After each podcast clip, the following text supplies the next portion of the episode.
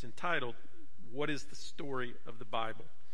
That's our subject for this particular session, and I am going to read from First Chronicles 29 and verse 11 and 12 here in just a moment, but I want to give just a brief review of where we have come from, and I want to give you another definition of a worldview, and this one comes from David Noble in Understanding the Times, and here's what he says. A worldview is the framework from which we view reality and make sense of life and the world. It is any ideology, philosophy, theology, movement, or religion that provides an overarching approach to understanding God, the world, and man's relations to God and the world. Whether conscious or subconscious, every person has some type of worldview. A personal worldview is a combination of everything that you believe to be true, and it becomes the driving force behind every emotion that you filter, every decision that you make, and every action that you undertake. And it affects your response to every area of life, whether it's philosophy or science or theology, anthropology, economics, law, politics, art, social order. Everything is governed by your biblical worldview if you're a Christian. A biblical worldview answers six key questions. We went over these last week in review of the first session, and that is origin, how did it all begin? Identity, what does it mean to be human? We talked a lot about the Imago Dei. Chaos, which is what went wrong, that's when sin entered into the world. Purpose is why are we here, and that's to glorify God.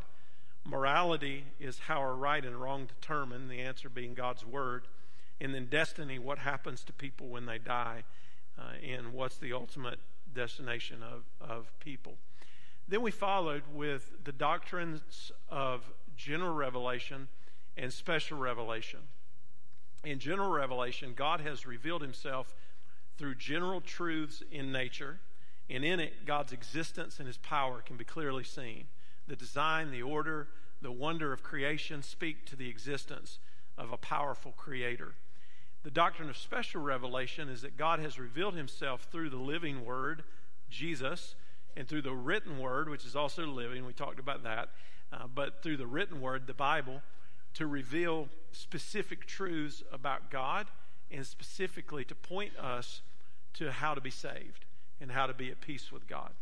Now, this evening we're thinking about the biblical narrative in terms of a meta-narrative.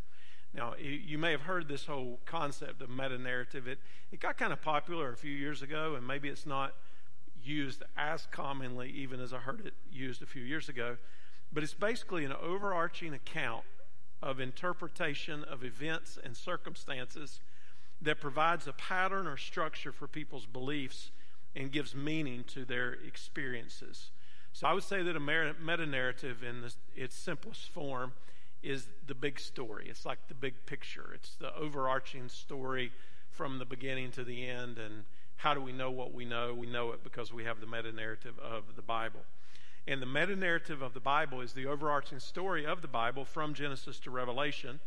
And while we know the Bible is comprised of 66 different books, which collectively tell the story of these things, it's one cohesive message with the thread starting at creation, then into the fall, then redemption and restoration. So the Bible covers a lot of topics. There's several different types of literature. It spans centuries from when it was written and given to us.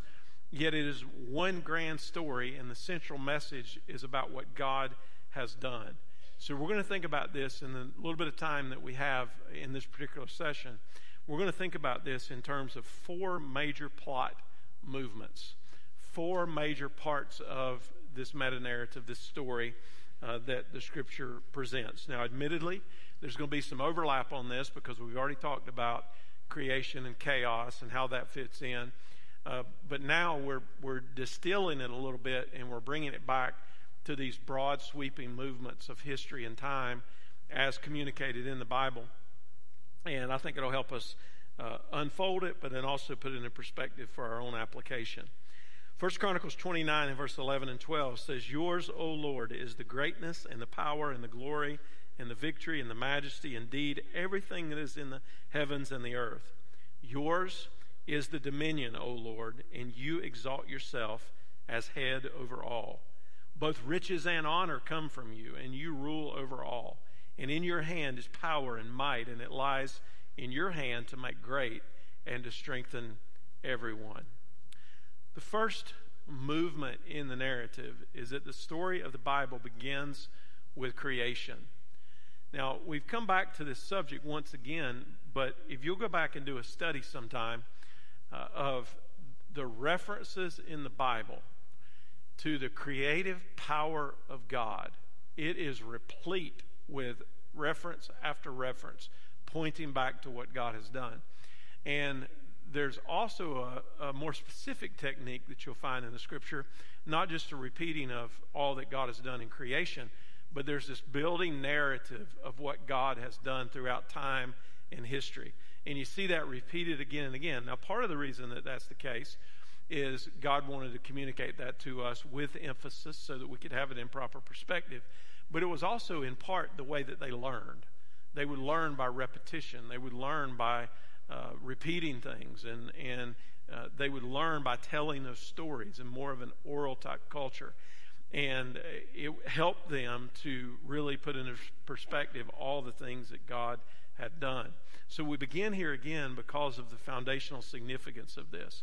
And we're basically asking the question, where did everything come from? Well, the answer in Genesis 1 and 2 gives us the account of God's creation of all things. We talked about how God created all things ex nihilo, meaning out of nothing. He didn't take materials like we do and build something. You know, he didn't take the stack of lumber and then build the house. He made the tree that would make the lumber that would make the house. So everything from start to finish, his hand is in it, and he's the one who began it. And he did so by his spoken word. His crowning work was the creation of human beings made in his own image. And I would say that the story begins with God and not with us. God is, he has always been, and he will always be. Now, let me say an important word here about this whole idea of beginning with God and not with us. I think this is important if you're going to regularly and faithfully share your testimony with other people, or you're going to take a basic gospel explanation like the three circles or a one-verse approach or whatever it is that you identify with and can communicate clearly. Then I think it's important that you start with God, that there is a God, that there was a time when there was nothing except God, but he created all things as we know it. And I've seen gospel presentations. One of the ones that I would point to that some of you might be familiar with in a number of years past was the old gospel presentation called Faith. Now, faith is an acronym, and it's pointed toward forgiveness and getting to heaven, obviously, with the acronym. But it doesn't start with the premise that there's a God to begin with, or that we might be accountable to him, or that we might be able to have a relationship with him. That's very important in the era that we live in, especially because you have people who don't have a faith background at all. We have people who have never darkened the door of a church. They've never been to a week of vacation Bible school. They don't know anything. They don't have any perspective. So if we start with this foundationally, then that'll help us in sharing the gospel as well. God is sovereign, and that means there's nothing that happens by happenstance or just in a random nature from the perspective of God. Psalm 135 and verse 5 and 6 says, "For I know that the Lord is great. Our Lord is greater than all gods. The Lord does whatever he pleases in heaven and on earth, in the seas and all the depths." He's sovereign. He's wise. He's never perplexed. Even as I prayed earlier, Isaiah 40 and verse 28 says, "Do you not know and have you not heard? The Lord is the everlasting God. He's the creator of the whole earth." God is good in that he's trustworthy, and he always acts with justice and mercy and with love, and he's the one who defines goodness. The psalmist said in Psalm 145 and verse 5, "I will speak of your splendor and glorious majesty and your wondrous works." Now, what are we talking about when we talk about the doctrine of creation? What I'm talking about when I talk about the doctrine of creation is what I think the biblical narrative is, in that God created in 6 literal 24-hour days. Now, this has been the dominant view in church history up until the last 150 years probably. It's been the absolute dominant view of what people who would have held to orthodoxy held to, that in fact God created in 6 literal 24-hour days. And then on the seventh day, of course, he rested. And that's come to a point of many challenges in the day that we live in because of the evolutionary system and naturalism that we'll get to a little bit later on. But if we take the scripture for its plain meaning and as it's presented, then I think this is what we logically as well as biblically arrive at. On day one, God created the heavens, we would say generally, meaning everything beyond the earth, outer space. God spoke light into existence, and he separated the light from the dark, and he named the light day and the dark night. On day two, God created the sky, and he placed it between the waters which were on the face of the earth and the precipitation that existed above the earth. This is what we would refer to as the atmosphere or the firmament. The sky formed a barrier between water on the surface and the moisture in the air. And then day three, God created dry land and seas and plants and trees and continents and islands rise above the water, and the large bodies are referred to as the seas and the ground is referred to as the land. Day four, God created all the stars and the heavenly bodies. The first is the sun, of course, the primary source of light, and then the moon, which reflects the sun. And on day five, God created all life that lives in the water and the birds. And then finally on day six, God created all creatures on dry land and also created man. And on day seven, God rested, not because he was tired, but to put in the principle of the Sabbath for all of humanity, for all of time. And even though we have liberty as New Testament Christians to determine when we're going to observe and celebrate the Sabbath, that principle is human beings were not created to go 24/7 without any slack. We were intended to take a time out each week where we step back and where we worship and where we focus on God. And I think that Sabbath principle is perpetual. Now, we don't want to believe in this 6-day, 24-hour creation theory simply because it's traditional or historic. We want to believe it because it's true. And I would submit to you that what you believe about creation is important because it relates to your concept of inerrancy or the truthfulness and the trustworthiness of Scripture. It also speaks to the authority of the Bible. And let me just state it a little bit more directly. If you cannot trust the Bible in the first 2 chapters, you cannot trust it in the remainder of the book. If you cannot trust what the account is in the first 2 chapters, you can't trust the rest of the book. And obviously, you know that I believe you could trust the first 2 chapters as well as the rest of the book. But critics would point to this in Genesis as a Hebrew myth. And in mythology, creation is often viewed as a struggle between the gods. And, of course, that's the total opposite of what we believe with the sovereign God. And much of our theology is based on the foundation of the creation account, like a lot of it. More than 50 years ago, Francis Schaeffer wrote a piece entitled Genesis in Space and Time, and he asked a question. He said, what is the least we must make of Genesis 1 through 11 as it relates to the rest of the Bible?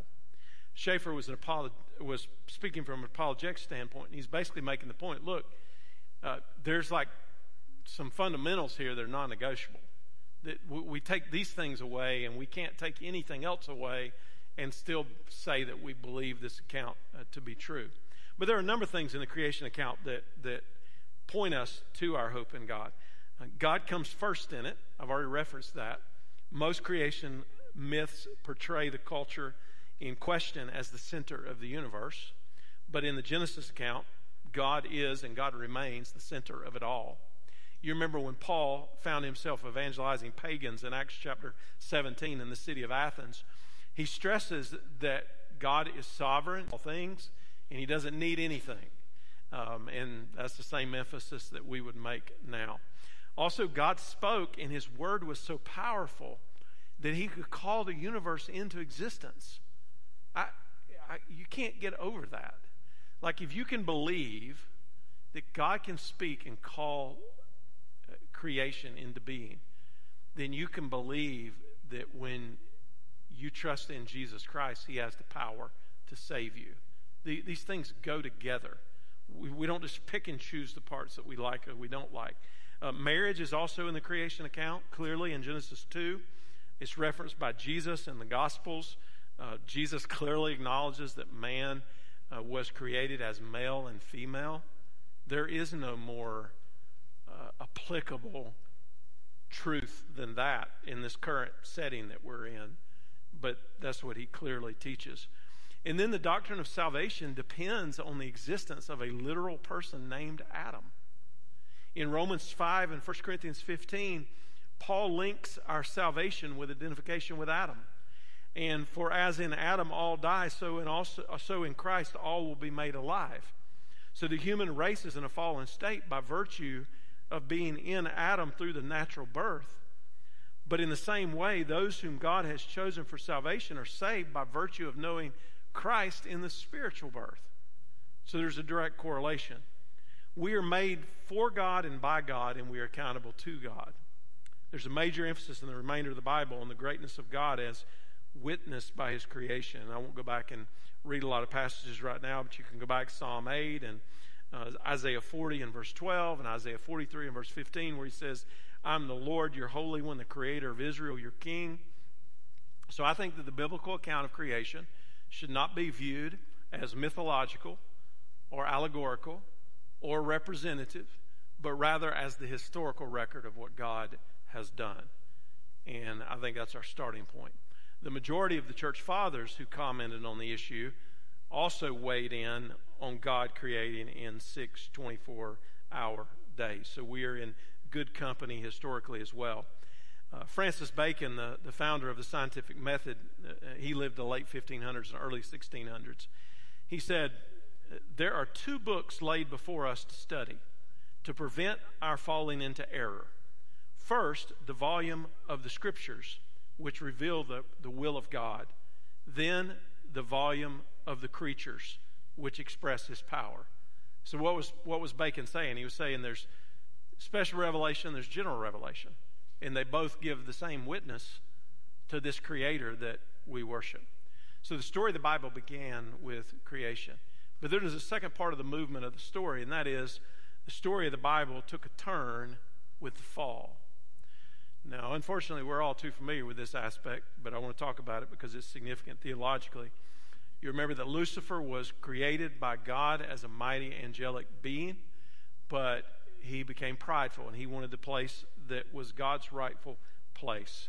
There are two places in the Old Testament that refer to his rebellion, Ezekiel 28 and Isaiah 14. You know the end of the story was fully one-third of the angels were banished from heaven with him, and they comprised the fallen angels who roam the earth today as demons. I think the Scripture is clear on that. Man and woman were created for fellowship with God, but they broke that fellowship. They broke it when they disobeyed God, when God told them not to eat of the tree of the knowledge of good and evil.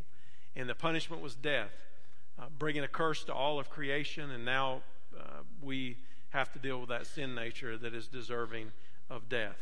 Now, admittedly, the account in Genesis does not specifically identify the serpent as Satan, although Genesis 3 and verse 15 does in veiled terms, but the New Testament states it clearly. And the New Testament states it clearly in Revelation 12 and Revelation 20. And it emphasizes that Satan's methods involve deceit, schemes, lies, and trickery. The description of him in the Bible of crafty means shrewd, and he uses what he knows to deceive and to trap. Now, evidently, before the fall, the serpent was an attractive animal. But if you think about it, that's not all that surprising, because now he parades as an angel of light. It wouldn't be that tempting if he showed himself to us as he truly is, or if we saw full-on the shocking nature of the evil that is represented behind him. And part of the curse on him after the fall was that the serpent would be more cursed than all the other beasts, would crawl on its belly. And you see this unfolding of the temptation and the sin very clearly. And I just want to go through this fairly quickly. Satan waited until Eve was alone.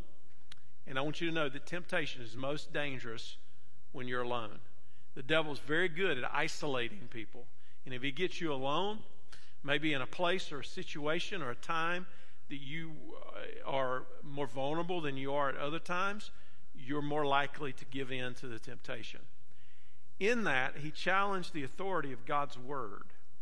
And he said, essentially, did God really say? Derek Kidner wrote that Satan's question smuggles in the assumption that God's word is subject to our judgment. Now, church, this is a question that people are still asking today to twist things to their own way of thinking and their own way of living. Did God really say? Because if God didn't really say, or if we can interpret it differently and we're the judge of Scripture, then we can do what we want.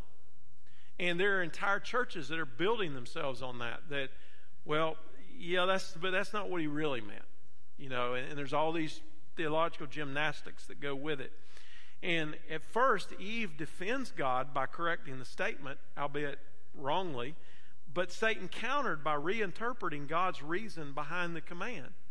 And the spiritual enemy wants you to question the authority of the Word of God, because if he does that, he takes out the underpinnings of your worldview. Satan questioned God's character. He refers to God as Elohim in the original language here, which emphasizes God as the creator, but it avoids the personal covenant name, Yahweh. So Satan is trying to get Eve to think of God as impersonal. And the enemy often exaggerates to make God seem harsh. God had not said that they couldn't eat from any tree, but only that they couldn't eat from one tree.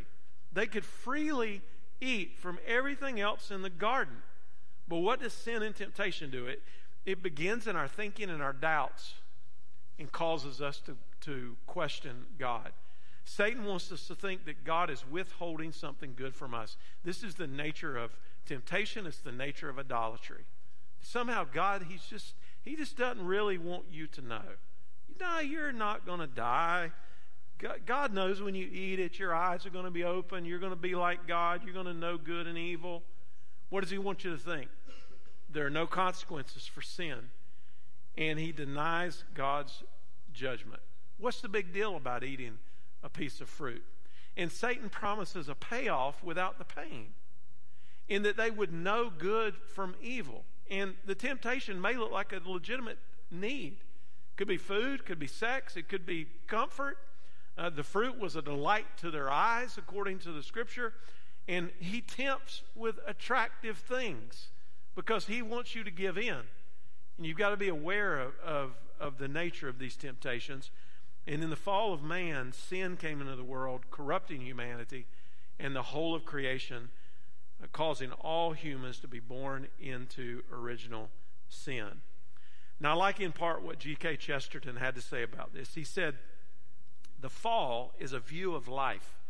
It's not only the only enlightening, but the only encouraging view of life, because it holds as against only real alternative philosophies, those of like Buddha, the Buddhist or the Prometheans, that we have misused a good world and not merely been entrapped into a bad one. It refers evil back to the wrong use of the will, and thus declares that it can eventually be righted by the right use of the will. Every other creed except that one is some form of surrender to fate. A man who holds this view of life will find it giving light on 1,000 things on which mere evolutionary ethics don't even have a word to say." There's some very direct effects of the fall of man. The loss of righteousness, because sin entered in. Separation from God, because of their nakedness they were ashamed, and they ran and hid from God. A cursed environment. There was a curse against the ground, causing thorns and thistles, and the ground was destroyed. Physical death, Adam was told that he would return to the dust from which he was taken. And then obviously there's a covering here, because the first death mentioned comes when God makes garments of skin after Adam, of animal skin, after Adam and Eve sinned. So here's the progression. Disobedience toward the Creator brought death and suffering. Man needed a covering for his sin. Man's attempts at covering himself are inadequate. Only God can provide the covering that we need. But the covering that we need requires the death of a substitute. And of course, that's where Jesus ultimately comes in. Because of the fall, we're all under the curse of sin. But this is a temporal consequence of sin to warn us of the eternal consequence, the ultimate consequence of sin. Now there's a third movement here, and that is the story of the Bible points to redemption. So creation, the fall, and now redemption. Jesus, the Son of God, came into the world to restore us. What did he come to restore us to? Fellowship with the Father, a relationship with God who created us. Jesus lived a sinless life. He offered himself as a sacrifice by dying on the cross to pay for our sins. And the gospel is that all who believe in the death, burial, and resurrection of Jesus and turn to him in faith are made right with the Father and receive eternal life. The first promise of this is Genesis 3 and verse 15. That's the first mention of the gospel in the Bible. And God allows us to suffer the consequences of our decisions and our sins, but he provides salvation for the ultimate consequences. And this is the earliest promise of a redeemer. It comes in the context of judgment. Satan already hated Eve, but God says there will be enmity between Satan's seed and the woman's seed. God says he will bruise Satan on the head, and Satan would bruise the seed of the woman on the heel. That's obviously a reference to Christ and when he was born and ultimately his work on the cross. And everywhere else in the Bible, descent is marked through the male. But there's a significant theological point here, because here it's the seed of the woman, not the man. So what's he ultimately pointing to? This is a veiled prophecy of the virgin birth. And it's because of the sin nature that Jesus would not have inherited that, having not had Adam as his father. At the cross, Satan bruised Christ, but when Christ rose from the dead, the serpent was crushed on his head. Romans 3 and verse 24 says we are justified freely by his grace through the redemption that is in Christ Jesus. So here's what we have in redemption. We have forgiveness of sins. We have adoption into God's family. We have peace with God. We have eternal life. And to redeem means to buy out. It was used literally in those days of the purchasing of a slave's freedom. So when we are redeemed, our prior condition was that we were enslaved to sin. We were enslaved to our spiritual enemy. But God purchases our freedom, and he sets us free in Christ, because Christ has paid the penalty for our release in our redemption. Now, the word ransom is also related to this. And as it relates to the ransom that was paid, Jesus paid for the release from sin for us and the consequences of it. And his death was for our life. Hebrews 2 and verse 17 says, therefore, he had to be made like his brothers in every respect, so that he might become a merciful and faithful high priest in the service of God to make propitiation for the sins of the people. So where do we find hope and where do we find redemption? Only in Jesus. And that brings us to the fourth and final movement of the story, and that is the story of the Bible finds its pinnacle in restoration. Now, our relationship with the Father is restored for those who put their faith in Jesus, but we know that the world is still lost in sin and suffering and the effects of sin. But Jesus is going to return someday. We await that, and he's going to restore all things. And evil will be judged, and creation will be restored. It will be made new, and believers will live with God in heaven forever. So I want you to understand that restoration is where the story of God is moving. Creation is a historical fact. It, It's the record of what God has done through his spoken word. The fall took place. We're still suffering the consequences of that because of original sin as well as sins of choice that we commit. And then redemption is our being reconciled personally to God. Restoration is God making all things new. And we have a great hope not only for personal salvation, but for restoration in the future. Now, I love what Tim Keller has to say here. He says, or has to write here, he said, the Bible is about God's creating the world, the fall of man, God's re-entry into history to create a people for himself, and eventually about a new creation that emerges out of a marred and broken world through Christ. In a sense, restoration is the climax towards which God's story is moving. The link between the gospel and ultimate restoration is simple, but is profound. God will create a new world, but the only way humans can participate in that new world is through what Jesus has done by his life, death, burial, and resurrection. In Christ, we have full access to all of God's blessings. Outside of Christ, we have access to none of his blessings. This restoration involves hearts and souls. Psalm 23 and verse 4, he restores my soul. This restoration includes relationships. Ephesians 2 and verse 14 says, for he himself is our peace, who has made the two groups one and has destroyed the barrier. Of course, he was talking early about the Jews and the Gentiles and their relationships in the church. And then this restoration includes creation as well. And that's where the new heavens and the new earth come in. There's a promise, based on the promise in 2 Peter chapter 3 and verse 13. And he says, we wait for new heavens and a new earth where righteousness dwells. And he talks about this world as we know it being dissolved, burned with the heat, and all of the works of God will be disclosed in that. And then Revelation 21 and verse 5 says, then I saw a new heaven and a new earth, for the first heaven and the first earth had passed away, and there was no longer any sea. So here's the concluding statement tonight. The story of the Bible is about what God has done and will do to glorify himself in the work of creation, redemption, and restoration. The story of the Bible is about what God has done and will do to glorify himself in the work of creation, redemption, and restoration.